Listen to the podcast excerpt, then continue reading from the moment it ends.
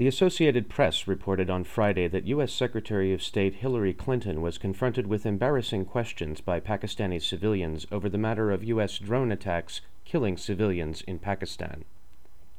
Clinton's main response reportedly was simply, quote, There's a war going on.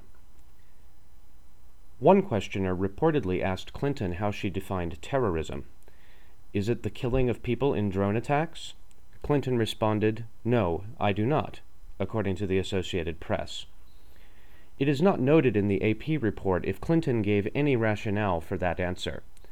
As Noam Chomsky has noted, though, wanton killing of innocent civilians is terrorism, not a war against terrorism. Surely, if Islamic extremists were carrying out aerial drone attacks against innocent American civilians, the U.S. government would consider that terrorism. Indeed, besides the additional victims on board the planes, that's basically what happened on September 11, 2001, if you consider the jihadi hijackers as a sort of crude guidance system. This suggests a possibly very precise definition of terrorism. That definition would be behaving like a government. An authentic war on terrorism would abolish government because it would have to systematically constrain people from acting like governments.